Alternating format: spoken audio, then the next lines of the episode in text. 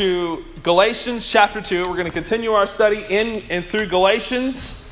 I'm excited to be still in this book. I just I'm enjoying Galatians. It's it's been a it's been a nice look at making sure that we get the gospel right. And we, are going to continue this study. And last week we saw Paul address the issue of false brothers coming into the church and subverting people in the church with false doctrines and false teachings. Um, these false brothers were trying to mix the gr- grace and works and, and add things to it, like you needed to be circumcised in order to get into heaven, and you needed to, to keep the Mosaic law in order to get into heaven. But here's what I want us to, to understand. In Romans chapter 3, verse 20, Paul tells us, he says, For no one can be made right with God by doing what the law commands. The only thing the law is for is simply to show us that we are sinful. So, all that the law is, it is a mirror for you and I to understand and realize that we are sinful and we are in need of redemption. So, Paul calls these men out as false teachers and says, Pay no attention to those men, even though they seem influential. Don't give an ear to them. Don't, don't, even, don't even worry about it. And then in verse 7 through 10 last week, um,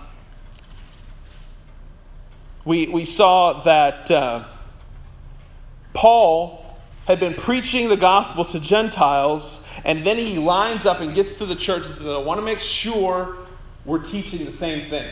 So he meets with the Jews, the church in Jerusalem, the, the, the Jews, and he says, Listen, I've been teaching the same exact thing to the Gentiles, and we're seeing Gentiles be saved. And so remember, there was this, this confab, this, this conference that came together, and they talked about whether or not Gentiles could be saved. And then they realized, well, God can do what God wants to do, and God can save who God wants to save. And that they extend the right hand of fellowship to Paul and to Barnabas, both.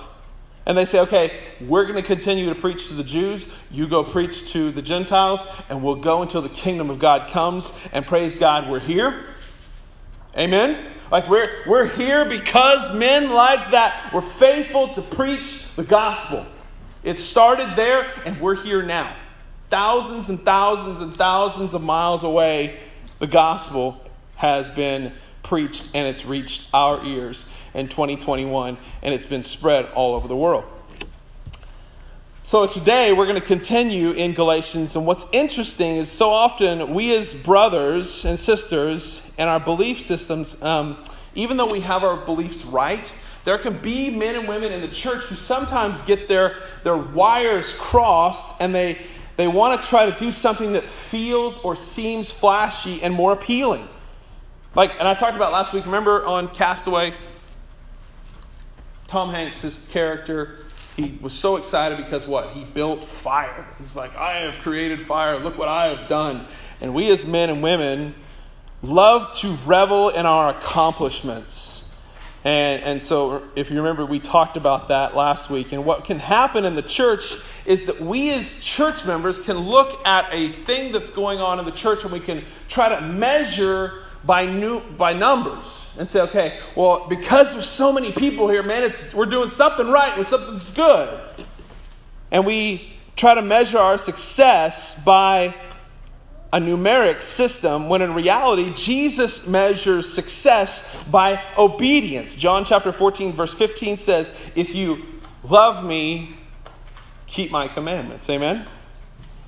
So sometimes we in the church can see another church do something and their place is packed out and we think, well, golly, we get a little jealous and we think, man, if we if we just if we did what they're doing, maybe we could get a full house too. And so we start to try to get a message that's maybe a little more more palatable, and we maybe join that at the hip with some sort of a gimmick and say, listen, next Sunday I'm giving a car away. Next Sunday I'm giving an Xbox away. And we're going to have dancers and we're going to have smoke and lights and mirrors. And, and if everyone that walks through the door is going to get a $20 bill. I literally have been to a church where that happened. Like you walked in the door, you got a $20 bill. Seen that happen.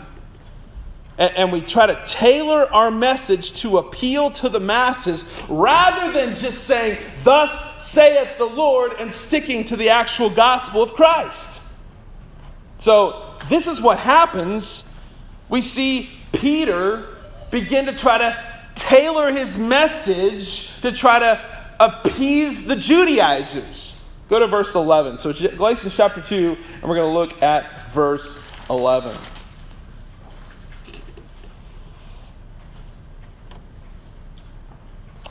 But when Peter came to Antioch, I opposed. So this is Paul speaking. Paul's writing this letter. So he says, But when Peter came to Antioch, I opposed him to his face because he stood condemned. For before certain men he came from James, he was eating with Gentiles, but when they came, he drew back and separated himself, fearing that the circumcision party and the rest of the Jews acted hypocritically along with him. So even Barnabas was led astray by their hypocrisy. But when I saw when I saw that their of their conduct was not in step with the true gospel, I said to Peter before them all, if you though a Jew live like a Gentile and not like a Jew, how can you force a Gentile to live like a Jew? So Paul's irritated with Peter because Peter has twisted his message. He's getting in the crowd with the Judaizers and saying and, and tailoring his message, saying, "Well, yeah, yeah, we're saved by grace, but yeah, let's you got to keep you got to get circumcised. You got to keep the Mosaic law. You've got to do the certain things. You've got to do this." So he's trying to tailor his message to get in with the in crowd of the Judaizers. He's got this temptation to want to follow man. So back to the original, back where Paul says in Galatians 1, he says, For if I'm now seeking the, the approval of man, am I seeking the approval of man or God? Or am I trying to please man? If I was trying to still please man, I would not be a servant of Christ. So Paul is calling Peter out publicly because he is really uh, compromising his message. In verse 11, he says that he's condemned. When I came, to, I saw Peter at Antioch. I opposed him to his face because he stood condemned. Why did he stand condemned? Because he was aligning himself with men who he knew were in doctrinal error.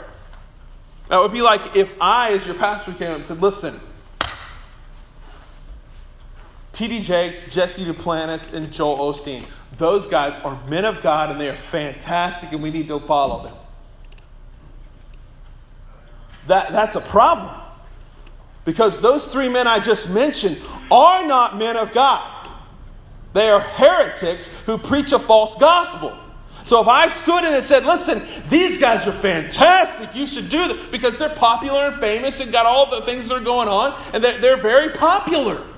They got a cool message. They've got thousands of thousands of followers. Well, they should be right. They're right, right? Because they got all these followers. No, they don't stick to the gospel. They don't teach the gospel. T.D. Jakes doesn't even believe in the Trinity.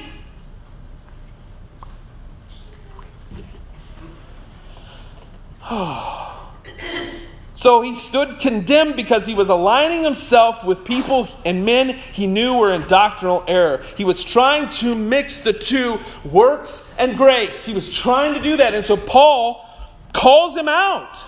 And he lays out in verse 12 what he did wrong.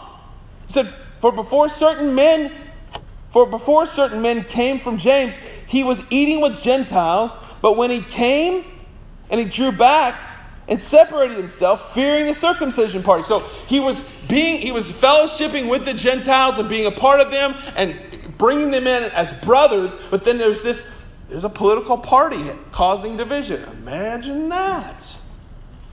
The circumcision party comes in. And he's like, oh, I don't want to be seen as somebody that's going to be you know, aligning myself with these guys. So I'm going to go over, I'm going to play both sides of the fence. I'm going to try to be on one side and make these guys happy. I'm going to try to be on the other side and make these guys happy. And he's, he's trying to align himself with two different parties. And as a result of his hypocrisy, verse 13 says that Barnabas was led astray. Look at verse 13. And the rest of the Jews acted hypocritically along with him. So it wasn't just Peter, it was several of these people that were doing the exact same thing. He was Peter was rather than being a leader, he was just joining in with the rest of them. And as a result of their hypocrisy, what? Barnabas was led astray. Like this is the problem is is that it causes when we as Christians align ourselves or okay certain doctrines or certain teachings by some of these popular preachers, we align ourselves with people. It's, we have to be careful with who we align ourselves with because we could potentially lead people astray from the genuine, true gospel. And this is why I said it is important that we make sure that we have our doctrine correct. I hear so many people say stuff like this Well, Caleb, I don't really need to be theological. Just give me Jesus. I don't need to get theological. Just give me Jesus. And that statement alone is just insane because there is so much to the person and the work and who Jesus Christ is. It's not just, oh, just give me Jesus. Like, Jesus, like everybody loves it. We were talking about this yesterday. Jesus, we love to talk about, you know, at Christmas time, we'll talk about Jesus. And everybody loves Jesus as a teacher or a person, but when you start unpacking who Jesus is, that he is the sovereign, tri- he's the God of the universe, people start going, whoa, wait a minute, what? But as long as you present Jesus as a teacher or whatever you want to put him as, as long as you don't put him as the sovereign God of the universe, people are fine with that. But when you start unpacking who Jesus really is, and what he demands of his followers, it, it's a different ballgame. So it's so important that we, we, we get Jesus, we get the Bible, and we get the basic Bible doctrines correct. This is why the reformers gave us the five solas. We had, and I'm going to unpack these here in a minute, but the, the, the, these are five Latin phrases that were given to us by the reformers. There are five different basic teachings so that they could differentiate themselves and say, this is, we're different from the teachings of Rome. And so we have these five different ideas sola scriptura, which is scripture alone. We've got sola Christos, which means Christ alone. Sola fide, which means faith alone. Sola gratia means grace alone. And soli Deo gloria means Glory to God alone. So I just want to unpack these because it's important that we understand why we believe what we believe, what the purpose of what our doctrines teach, why we believe what we believe. Sola Scriptura is, the, in my mind, one of the most pivotal ideas that, that we have to understand and follow. It means Scripture alone is the revealed revelation of Jesus. Scripture alone. It's based off 2 Timothy chapter 3, verse 16. It says, all scripture is breathed out by God and is profitable for teaching, for reproof, and for correction, and for training in righteousness, that the man of God may be complete and equipped for every good work. So the idea is that all of the pages of the Bible are the final authority. They are the inerrant, which means that there's no mistakes, no problems, no issues. The inerrant, inspired, I said inspired, not inspiring, because there are preachers who say that this book is inspiring, but not inspired. But it is the final, inspired, inerrant, authoritative document from God Almighty. When it says all scripture is breathed out. You guys have heard this word before? Theopneustos. Theo means God. Pneustos means breathed out. So this is literally the breath of God on paper. Like this, you're holding in your hand is the breath, the breathed out, the spoken word of God on paper. And you've got immediately people will go, wait, wait, wait, Caleb, wait a second. Human beings wrote this. So I don't think it's God breathed because there are people that wrote that, Caleb. And I'll say, well, okay. 2 Peter chapter 1, verse 21 gives us the answer to that and, and puts that to rest. He says, For no prophecy was ever produced by the will of humanity or by man, but men spoke from God as they were carried along by the Holy Spirit. So, the Holy Spirit, everything that's in this book is directly from God. So, how does that even work? Guys, think about it. Like, God is strong enough and big enough if He wanted to just be able to just plug into the USB port into the back of a human's head, say, This is what you're going to write, and this is what I'm going to inspire you to write. God could do that. He made a donkey talk. Why could he not just take the human being's hand and say, This is what you're going to write? Every word is directly from God Himself, and it is to be the final authority for our lives. And the moment that we move away from the idea that this is the final authority for our lives, is the idea and the moment that we start to think that we as human beings are the final authority and not God. And that's, that's where we are in the church world today. That it's, I, I want to, I'm, I'm going to believe and do what I want to do. I can do what I want. I'm, I'm all powerful. I can teach and believe what I want, and I can do what I want. And we've got pastors that say we can do whatever we want because, well, I'm free and I'm, I'm in America. I can do what I want. I can say what I want. And there are dangerous repercussions to this. This is the, in my opinion, the primary idea that Christians should be grounded in is the scriptures. Because the scriptures are our compass, the scriptures are our true north. The Bible is where we get Jesus revealed to us. And I've said this a million times, but I want this, like, I don't even know. We need to figure out a way to get this, like, just inscribed somewhere on our building. Romans chapter 10, verse 17, it says, Faith cometh by hearing, and hearing by the word of Christ. Like that is where faith comes from, is by the power of God's word being preached. If you read in context in Romans 10, it's that it's being preached out and being heard, and as a result of the word of Christ being preached and proclaimed, faith comes about. We get faith by hearing the word of God. So this is the in my mind one of the most important is sola scriptura. Scripture alone is our our anchor. Next is sola gratia, which means grace alone. This is fundamental. This is a fundamental teaching in the Christian gospel centered biblical Christianity our good works. This is the one thing that the, that the Judaizers were doing in this in Galatians is they were trying to say, listen, you've got to be circumcised in order to get to heaven. okay, well, how did that happen? For, like, not trying to be weird, but what about the ladies? Is that a problem? You got to be circumcised in order to get to heaven. You got to keep the law in order to get to heaven. That's a problem. We're saved by grace alone. Ephesians chapter 2, verse 6 says, but, well, actually, you know what? I'm going to start in verse 4 just to get a running start. Are you guys awake? Just checking. Ephesians chapter 2, verse 4 says, But God, being rich in mercy because of the great love with which He loved us, even when we were dead in our trespasses, He made us alive together in Christ. By grace you have been saved and then you go down just a little bit further in Ephesians chapter 2, and it says, For by grace have you been saved through faith, and this is not of your own doing. It is a gift of God and not a result of any type of works that, that men may be able to boast. Like, this is a fundamental, foundational principle that we are not saved by being good. I'm not saved because I come to church. I'm not saved because my name is on a roll. I'm not saved because I, I, I, live in a certain zip code. I'm not saved because my last name is Gordon or Folsom or Smith or, or Jackson. I'm not any of those. I don't have, that's not the reason I'm saved. I'm saved by grace alone.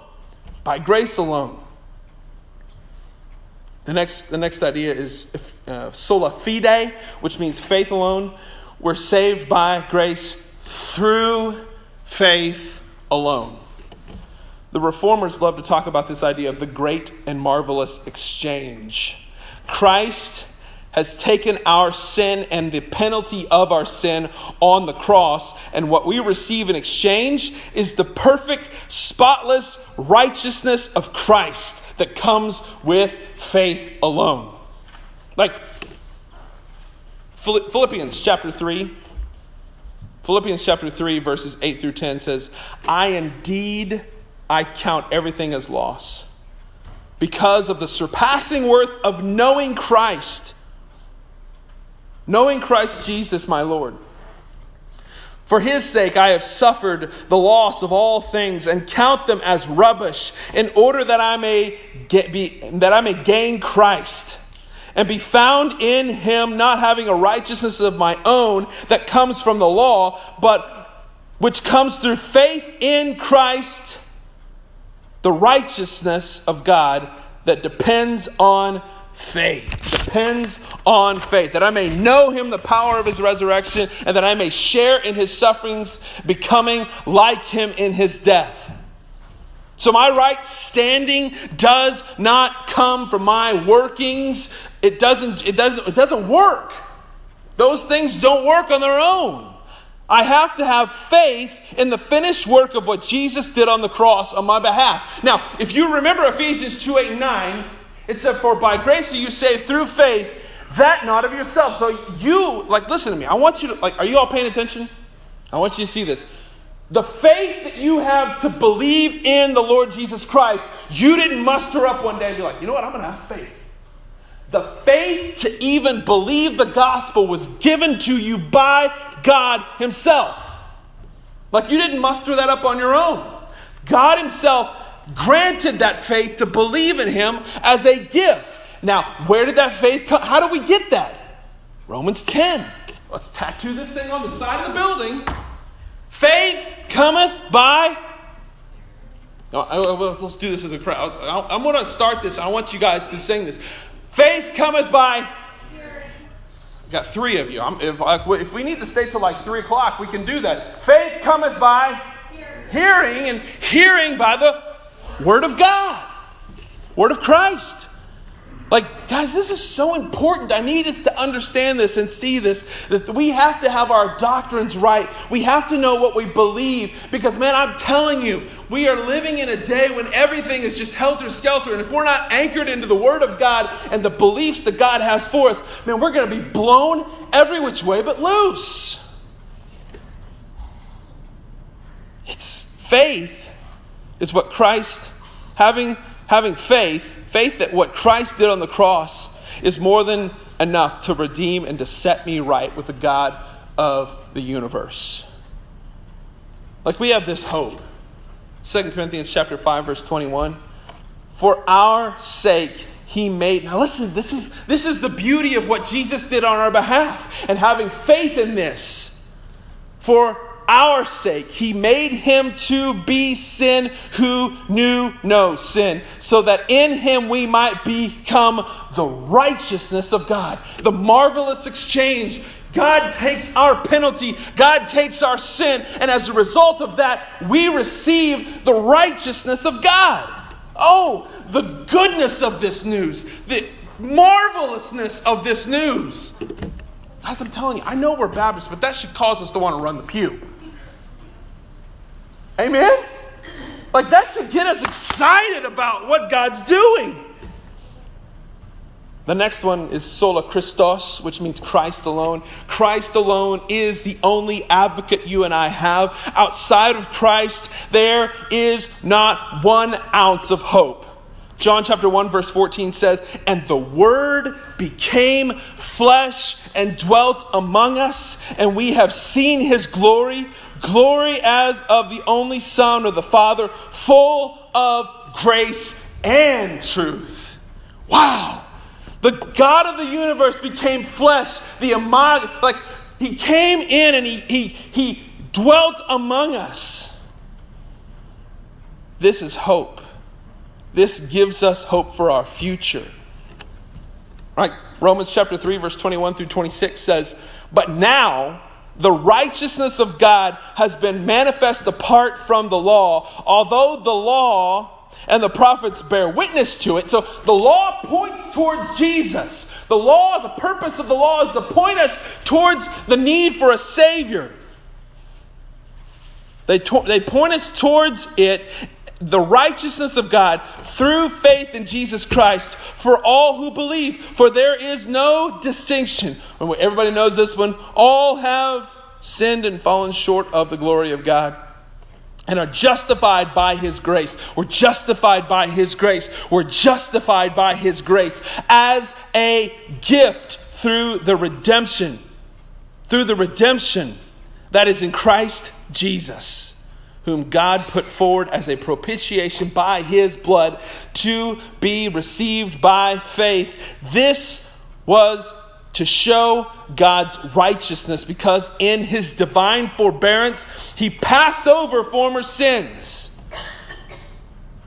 It was to show his righteousness at the present time so that he might be just and the justifier of those ones who have faith in Jesus. Christ alone. Christ is the one who does every single thing. Christ is our advocate. Christ is our lamb. Christ is our hope. Christ is the reason that everything works the way it works because Jesus Christ said so. Christ alone has done all of it. Every ounce of our salvation experience is due to what Jesus Christ did on our behalf. I want you to think about that because I've said this a couple times. Until that idea, what Christ did on the cross for you, becomes personal, you will never truly understand the depths of the gospel. Jesus will never be personal to you until you make what he did personal for you. Until you look at what Jesus did as personal. He went to the cross to redeem you. He went to the cross to reconcile you. Not just the world.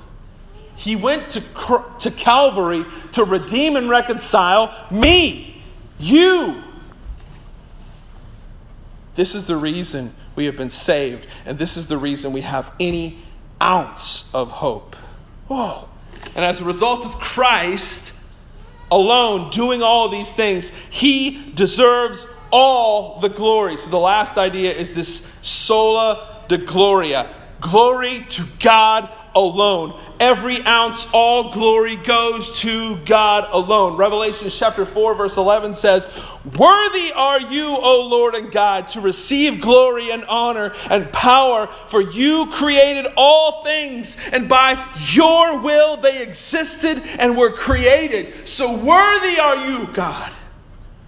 Worthy are you. Due to this fact, God alone deserves every ounce of glory. Caleb Gordon deserves no credit, no glory, none of it. Neither do you.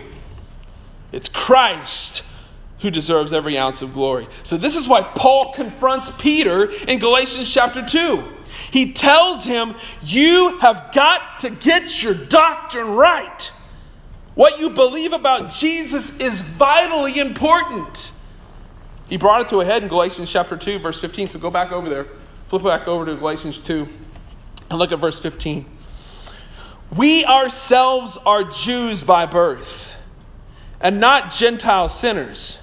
Yet, we know that a person is not justified by their works of the law but through faith in Jesus Christ. So we also have believed in Christ Jesus in order to be justified by faith in Christ and not by works of the law. Because by works of the law, no one will be justified. Then, then he drives the point home that listen, those of you that are mixing works and grace, look what happens in verse 19. For though the law I'm sorry, for, for through the law I died to the law so that I might be alive to God. I have been crucified with Christ. It is no longer I that live, but it's Christ who lives in me. And the life that I now live in the flesh, I live by faith in the Son of God who loves me and gave himself for me. I do not nullify the grace of God for the righteousness For if righteousness were through the law, then what Christ did on the cross was completely worthless.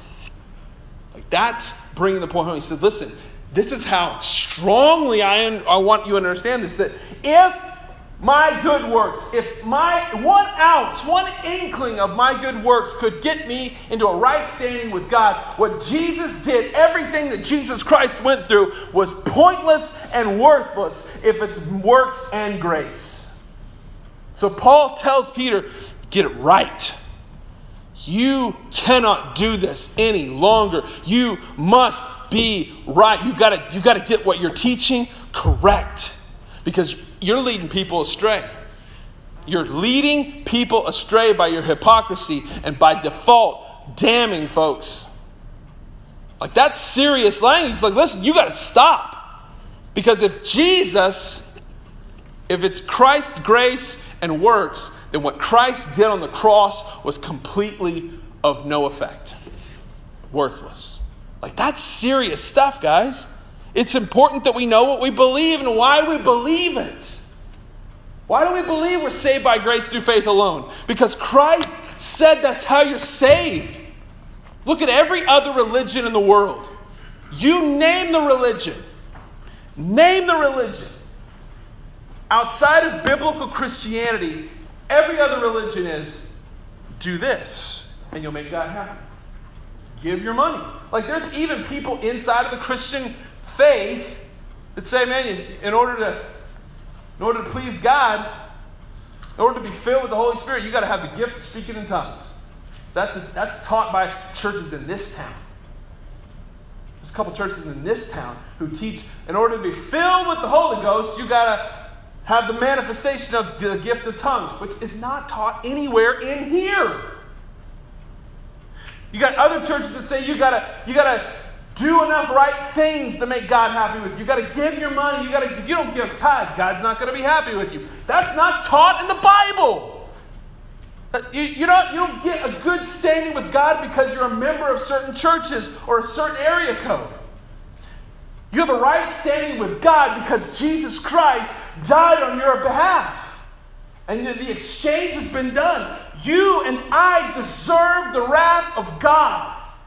But because of what Jesus did on the cross, I no longer get the wrath of God. I get the glory of God. I get the righteousness of God. Like that should cause us to be excited in our hearts to say, listen, this divine exchange has taken place. The God of the universe says, it's no longer what you're going to get. It's no longer what you deserve. It's what you're going to get from me. You're going to get grace and mercy.